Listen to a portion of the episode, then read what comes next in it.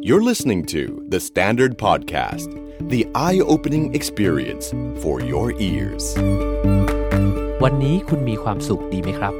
สวัสดีครับผมนิ้วกลมสราวุธเฮงสวัสดิ์คุณกำลังฟังความสุขโดยสังเกตพอดแคสต์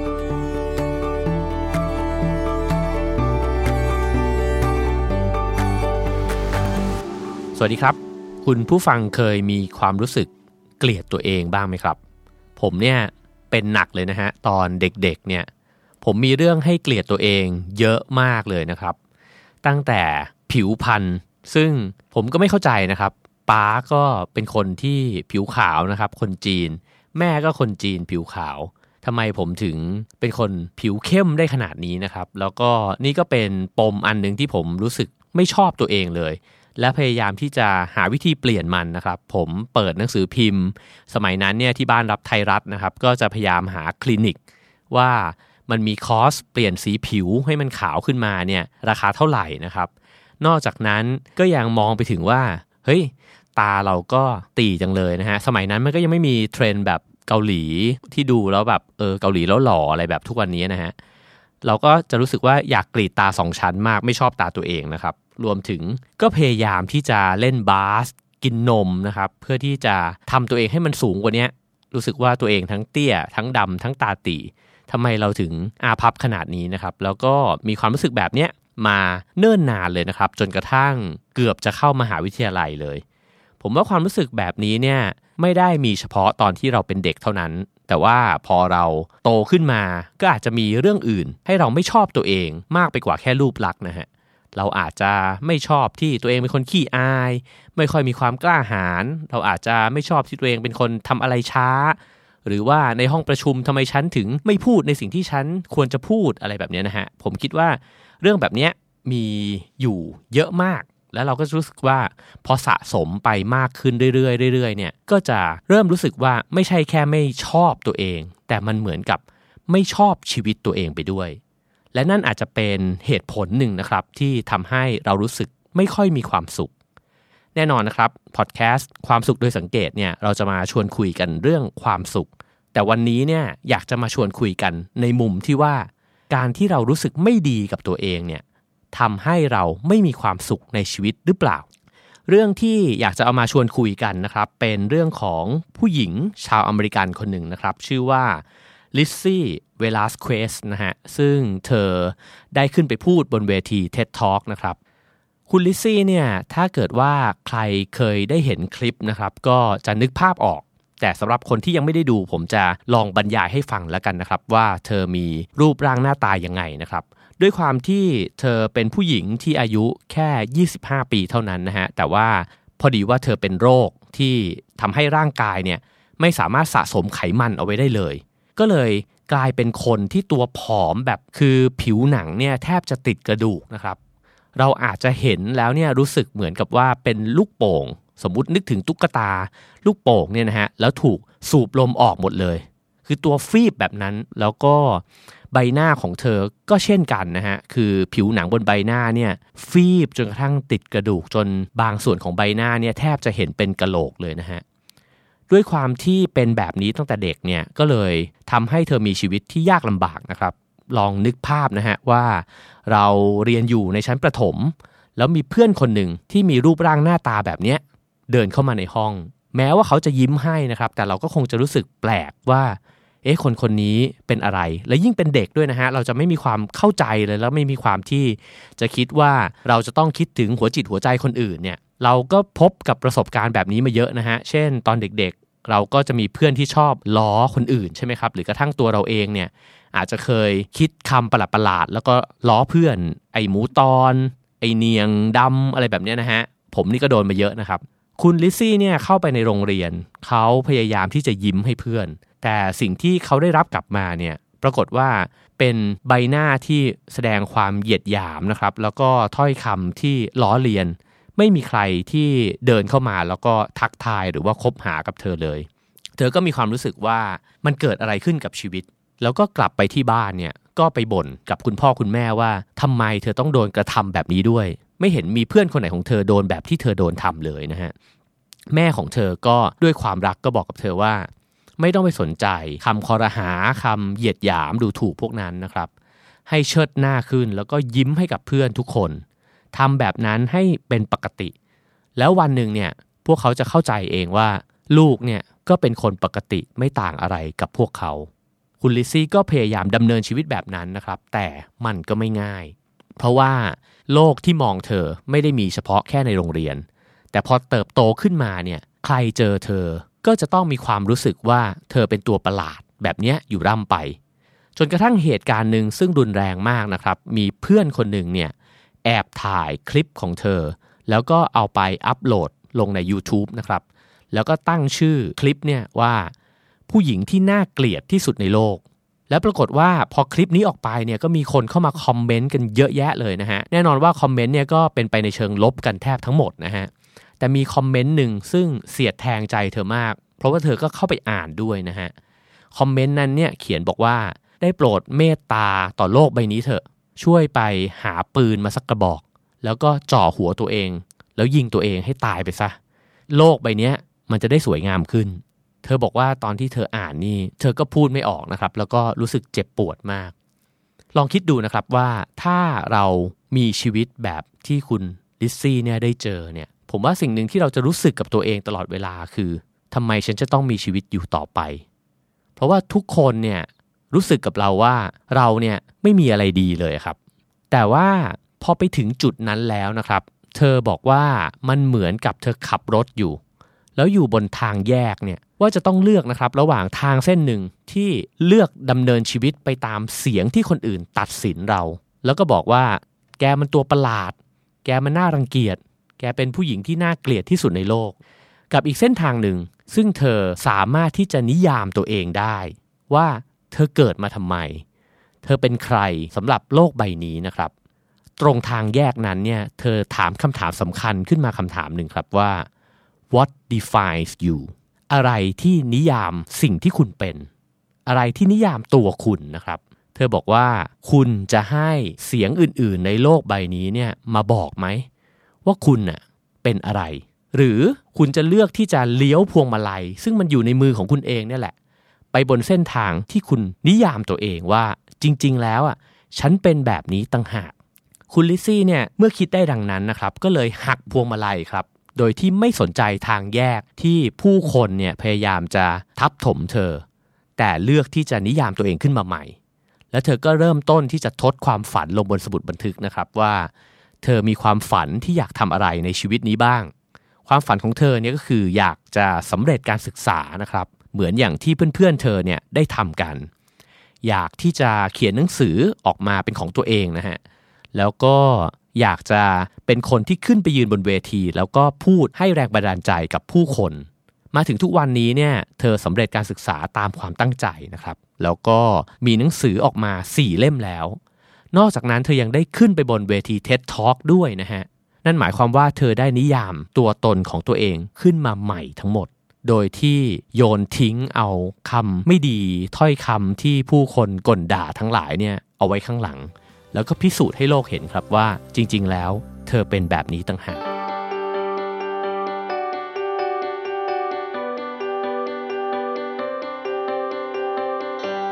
ผมฟังเรื่องราวของคุณลิซซี่นะครับแล้วก็รู้สึกว่าได้รับแรงบันดาลใจทำให้คิดต่อครับว่าอะไรกันที่จะทำให้คนคนหนึ่งเนี่ยสามารถเปลี่ยนความรู้สึกที่มีต่อตัวเองนะครับให้ไปเป็นบวกได้เพราะถ้าเราลองคิดถึงตัวเองนะครับเราจะรู้ครับว่าความรู้สึกที่ไม่ดีกับตัวเองเนี่ยมันไม่ได้เกิดขึ้นเพียงแค่วันนี้แล้วก็จบลงหรือมันไม่ได้เกิดขึ้นเมื่อเช้านี้นะครับแต่เมื่อเรารู้สึกเกลียดตัวเองไม่ชอบตัวเองเนี่ยจริงๆมันเป็นความรู้สึกที่สะสมมาเนิ่นนานมันอาจจะเป็นปมบางปมเป็นคุณลักษณะบางอย่างของเราที่ถูกตอกย้ำจากคนหลายๆคนผมก็เลยไปเจอคลิปหนึ่งนะฮะที่เขาพูดถึงว่าอะไรที่ทำให้เราเนี่ยไม่ชอบตัวเองแล้ววิธีการที่จะออกมาจากมันในคลิปคลิปนี้นะครับซึ่งเป็นคลิปเกี่ยวกับจิตวิทยาเนี่ยเขาบอกว่าเวลาคนเราไม่ชอบสิ่งที่เราเป็นเนี่ยมันจะมีสิ่งหนึ่งครับที่เกิดขึ้นในตัวเรานั่นก็คือเสียงข้างในตัวเองไอ้เจ้าเสียงข้างในตัวเองเนี่ยมันจะส่งเสียงบอกเราตลอดเวลาว่าเราเป็นแบบเนี้ย แล้วก็ตอกย้ำอยู่อย่างนั้นนะครับเช่นสมมติว่าเรารู้สึกว่าเราเป็นคนขี้อายเจ้าเสียงเนี้ยก็จะทักขึ้นมาว่าเฮ้ยฉันทำไม่ได้หรอกเนี่ยออกไปยืนต่อหน้าผู้คนเยอะแยะขนาดเนี้ยฉันทำไม่ได้หรือถ้าเกิดว่าเราเห็นคนคนหนึ่งที่เราอยากคุยด้วยมากๆในงานปาร์ตี้เจ้าเสียงนี้ก็จะบอกว่าอย่าเดินเข้าไปเลยเข้าไปคุยแล้วเขาจะอยากคุยกับเธอเหรอคือเสียงเนี้ยมันจะพูดอยู่ตลอดในทุกโมเมนต์สำคัญนะครับที่เราจะต้องตัดสินใจแล้วพอมันพูดซ้ำๆซ้ำๆแบบเนี้ยพออยู่ในโมเมนต์บางโมเมนต์มันก็จะพูดขึ้นมาในเชิงว่าตัวเองครับว่าโอ๊ยคนอย่างแกนี่มันใช้ไม่ได้เลยคือแกขี้อายแบบเนี้ยแล้วชีวิตมันจะไปต่อได้ยังไงสิ่งที่มันสำคัญครับก็คือเสียงเนี้ยจริงๆแล้วต้นตอมันไม่ใช่เสียงของเราครับแต่มันเป็นเสียงของคนอื่นที่มองมาที่เราแล้วตัดสินเรามันอาจจะเกิดขึ้นตั้งแต่ตอนที่เราเป็นเด็กมันอาจจะเริ่มต้นขึ้นจากการที่พ่อเราบอกว่าเฮ้ยทำไมไม่กล้าออกไปวิ่งเล่นกับญาติๆล่ะมันอาจจะเกิดขึ้นในวันที่โรงเรียนมีการแสดงแล้วครูก็บอกทำไมเธอไม่ขึ้นไปบนเวทีล่ะแล้วสิ่งนี้เนี่ยมันก็ค่อยๆสะสมทีละนิดทีละนิดจนกระทั่งไอ้เจ้าเสียงเนี้ยมันดังแล้วก็แข็งแรงมากๆในใจเราเองวิธีการที่จะรู้ทันเสียงนี้นะครับคำแนะนำก็คืออย่างแรกต้องเข้าใจก่อนครับว่าเสียงนี้กับสิ่งที่เราเป็นมันเป็นคนละเรื่องกันจริงๆแล้วตัวเราเองยังมีแง่มุมอื่นที่ไม่ได้เป็นไปตามไอ้เจ้าความคิดที่เสียงเนี้ยมันพูดถึงเราอยู่ตลอดเวลาหรือเราอาจจะเป็นแบบที่มันบอกก็ได้แต่เราไม่ได้จะเป็นแบบเนี้ยไปตลอดชีวิตนะครับอย่างแรกก็คือทันทีที่เรากำลังรู้สึกว่าเราไม่ดีพอมีเสียงนี้เกิดขึ้นในตัวเองให้รู้ทันครับว่านั่นไม่ใช่เราข้อสองครับเขาบอกว่าเวลาที่เสียงนี้มันเกิดขึ้นมันมักจะพูดว่าฉันทำไม่ได้หรอกฉันมันห่วยฉันมันไม่ประสบความสำเร็จให้เปลี่ยนครับเปลี่ยนคำว่าฉันเป็นคำว่าเธอหรือแกหรือมึงอะไรก็แล้วแต่นะครับที่มันไม่ใช่คำว่าฉันนะฮะเช่นพอบอกว่าฉันมันห่วยจริงๆแล้วมันคือเสียงว่าเธอมันห่วยแกมันโง่แกมันใช้ไม่ได้แกมันอ้วนแบบนี้นะฮะทันทีที่มันเปลี่ยนสรรพนามเนี่ยเราจะรู้เท่าทันว่าเฮ้ยไม่ใช่ฉันนี่หว่าแต่เป็นคนอื่นเนี่ยกำลังบอกว่าเราเป็นแบบนั้นและเมื่อแยกแยะแบบนี้ได้เนี่ยเราจะเริ่มรู้ครับว่าเราไม่ได้เป็นแบบที่เขาบอกเสมอไปหรือคอยดูพรุ่งนี้ฉันจะทำให้ดูว่าฉันไม่ได้เป็นแบบที่เธอบอกข้อสามก็คือพอเรารู้ครับว่าแกเป็นนั่นแกเป็นนี่เนี่ยเราอาจจะค่อยๆเห็นนะครับว่าต้นตอของไอ้ความคิดเนี้ยมันมาจากใครกันแน่มันอาจจะมาจากผู้ใหญ่บางคนอาจจะมาจากครูที่โรงเรียนตอนเด็กมากอาจจะมาจากสังคมหรือเพื่อนก็เป็นไปได้นะครับเราอาจจะพบครับว่าวงล้อมของเราบางวงล้อมเนี่ยแหละที่พยายามจะสร้างความรู้สึกไม่ชอบตัวเองของเราขึ้นมาแล้วก็ตอกย้ำเราอยู่แบบนั้นจนกระทั่งเราเคยชินนะครับเราอาจจะยอมรับสิ่งนั้นไปแล้วก็ได้เพื่อนอาจจะแซวเราจนกระทั่งเรารู้สึกว่ามันเป็นเรื่องธรรมดาไปแล้วแต่พอเรารู้แล้วเนี่ยเราก็จะค่อยๆเห็นครับว่าเอ้ยงั้นเราอาจจะต้องบอกเพื่อนไหมหรือเราอาจจะคิดว่าไม้บรรทัดบางอย่างที่สังคมบอกกับเราว่าเธอเป็นแบบนั้นเนี่ยเช่นเธออาจจะไม่กล้าแสดงออกซึ่งไม่ได้หมายความว่าการไม่กล้าแสดงออกเนี่ยมันเป็นคุณลักษณะที่ไม่ดีของมนุษย์นะครับการไม่กล้าแสดงออกเราอาจจะเป็นคนที่เขียนหนังสือได้ดีมากก็ได้เราอาจจะทำอะไรบางอย่างที่ไม่จำเป็นจะต้องออกไปสู่สาธารณชนได้ดีมากก็ได้นะครับและพอรู้แล้วว่าจริงๆไม้บรรทัดเหล่านั้นเนี่ยมีที่มาจากอะไรนะครับในวันที่มีเวลามากพอลองเขียนสิ่งที่ตัวเองได้ยินนะครับในตัวเองออกมาใส่กระดาษครับว่าเนี่ยฉันคิดว่าฉันมันเตี่ยไปฉันมันก็ดำฉันตาก็ตีสารพัดสิ่งแบบนี้นะครับลองเขียนออกมาให้ตัวเองเห็นว่าจริงๆแล้วเนี่ยไอเสียงข้างในเนี่ยที่เราได้ยินบ่อยๆมันบอกเราว่าเราเป็นอะไรพอเขียนกระดาษแผ่นนี้เสร็จให้หยิบกระดาษอีกแผ่นหนึ่งขึ้นมาครับแล้วลองเขียนว่าแต่จริงๆแล้วฉันเป็นอะไรสำคัญมากเลยนะครับคือกระดาษแผ่นแรกเนี่ยเป็นสิ่งที่เราเคยคิดว่าเราเป็นแต่กระดาษแผ่นที่สองเนี่ยเป็นศักยภาพที่คนอื่นอาจจะยังไม่เห็นนะครับว่าเราเป็นหรือกระทั่งตัวเราเองอาจจะยังไม่เคยเห็นก็ได้ว่าจริงๆมันซ่อนอยู่ในตัวเราเช่นอ่ะสมมุติผมเองถ้าผมเขียนผมคงจะเขียนว่าผมเนี่ยทั้งดำทั้งเตี้ยทั้งตาตีสารพัดสิ่งแบบนี้ใช่ไหมฮะ แต่กระดาษแผ่นที่สองผมอาจจะรู้สึกว่าเออแต่ผมชอบอ่านหนังสือนะผมชอบเขียนหนังสือนะผมมีความสุขกับการได้เขียนหนังสือหรือผมอาจจะมีความสุขกับการเล่นบาสมากๆก็ได้ซึ่งไอ้สิ่งนี้มันอาจจะตอบโจทย์นะครับว่าเฮ้ยจริงๆเราไม่ได้กังวลกับเรื่องที่เราจะผิวดำอ่ะเพราะเราเอนจอยกับการเล่นบาสนะครับการเห็นกระดาษทั้งสองแผ่นเนี่ยมันคือการเห็นชีวิตตัวเองว่าถ้าเราไม่ได้ฟังเสียงที่คนอื่นตัดสินเนี่ยเราอาจจะแฮปปี้กับสิ่งที่เราเป็นแล้วก็ได้นะครับหรือไอ้สิ่งที่เราเป็นเนี่ยมันอาจจะซ่อนศักยภาพบางอย่างที่มันกำลังจะเปล่งประกายออกมาในวันใดวันหนึ่งก็ได้นะครับและเมื่อทำตามขั้นตอนทั้งสี่ขั้นตอนที่พูดมาก็จะถึงขั้นตอนสำคัญนะครับนั่นก็คือขั้นตอนของการเปลี่ยนตัวเองเราอาจจะใช้ชีวิตแบบเกลียดตัวเองมาเนี่ยจนกระทั่งเชื่อไปแล้วครับว่าเราเป็นไปตามเสียงที่คนอื่นบอกแต่พอเราได้ยินเห็นที่มาและอธิบายตัวเองได้เนี่ยเราก็สามารถที่จะลุกขึ้นมาแล้วก็บอกว่าเราจะเป็นในแบบที่เราคิดว่าเราเป็นหรือเราจะเป็นในอนาคตเช่นถ้าเราไม่พอใจกับการที่เราเป็นคนขี้อายพอรู้แล้วเนี่ยผมว่าเราอาจจะเริ่มต้นที่จะ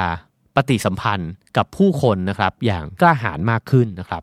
แล้วมันก็จะค่อยๆเปลี่ยนแปลงนะครับในสิ่งที่คนอื่นตัดสินเรา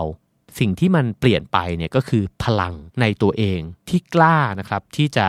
ลุกขึ้นมาแล้วบอกว่าไม่จริงฉันไม่ได้เป็นคนแบบที่ฉันเกลียดซึ่งทั้งหมดนั้นมันก็อาจจะเริ่มต้นจากการยอมรับนะครับในมุมหนึ่งที่เราเป็นจริงๆแต่มนุษย์ไม่ได้มีมุมเดียวพอรู้เทคนิคเหล่านี้แล้วเนี่ยผมนึกถึงชีวิตของคุณลิซซี่นะครับว่าถามว่าวันที่เธอตัดสินใจหักพวงมาลัยเลี้ยวไปบนเส้นทางที่เธอจะนิยามชีวิตตัวเองเนี่ยรูปร่างหน้าตาของเธอเปลี่ยนไปไหมไม่ได้เปลี่ยนนะครับสิ่งที่เปลี่ยนเนี่ยคือจริงๆแล้วคุณลิซซี่พยายามจะบอกว่าชีวิตมนุษย์หนึ่งคนมันมีแง่มุมมากกว่าแง่มุมแคบๆที่คนอื่นชอบมองกันและผมว่าชีวิตทุกคนก็ไม่ต่างจากชีวิตของคุณลิซซี่คือเรามีแง่มุมอื่นที่มันจะเปล่งประกายออกมาได้เช่นกันและเมื่อแสงสว่างของแง่มุมนั้นมันเปล่งประกายออกมาเนี่ยเงามืดที่มันเคยทาบทับมุมหนึ่งของตัวตนของเรานะครับผมว่ามันกลับจะค่อยๆส่องสว่างขึ้นเหมือนเวลาที่เราเห็นว่าคุณลิซซี่พูดถึงคุณลักษณะของตัวเองเนี่ยด้วยความรู้สึกว่าเขาพลิกมันให้กลายเป็นพลังนะครับในการที่จะทำให้ตัวเองเนี่ยก้าวขึ้นบันไดไปสู่ความฝันที่ตัวเองคิดไว้นะครับและทั้งหมดนั้นนะครับก็คือหนึ่งในปัจจัยที่ผมคิดว่าเป็นเรื่องที่น่าคิดมากๆว่าเมื่อเราดำเนินชีวิตมาจนถึงจุดหนึ่งแล้วเนี่ยทำไมเราถึงรู้สึกว่าชีวิตไม่ค่อยมีความสุขคำถามสำคัญก็คือว่าเราเกลียดตัวเองในแง่มุมไหนอยู่หรือเปล่าแล้วเรายอมให้ใครนิยามเรากันแน่นะครับวันไหนที่เรากล้าที่จะลุกขึ้นมาแล้วนิยามตัวเองได้แล้วใช้เวลาข้างหน้าเนี่ยไปกับการที่ทำให้นิยามนั้นเนี่ยค่อยๆสวยงามมากขึ้นเรื่อยๆนะครับและผมคิดว่านั่นอาจจะเป็นก้าวเดินแรกๆนะครับของชีวิตที่เป็นสุขเพราะเรากำลังสร้างตัวตนที่สวยงามขึ้นมาใหม่นะครับและผมว่านั่นอาจจะเป็นภารกิจของชีวิตมนุษย์ก็ได้นะครับเราอาจจะเกิดมาเพื่อที่จะทำให้ชีวิตเราเนี่ยสวยงามขึ้นเรื่อยๆขอให้ทุกคนมีความสุขครับ The Standard Podcast Eye Opening for Your Ears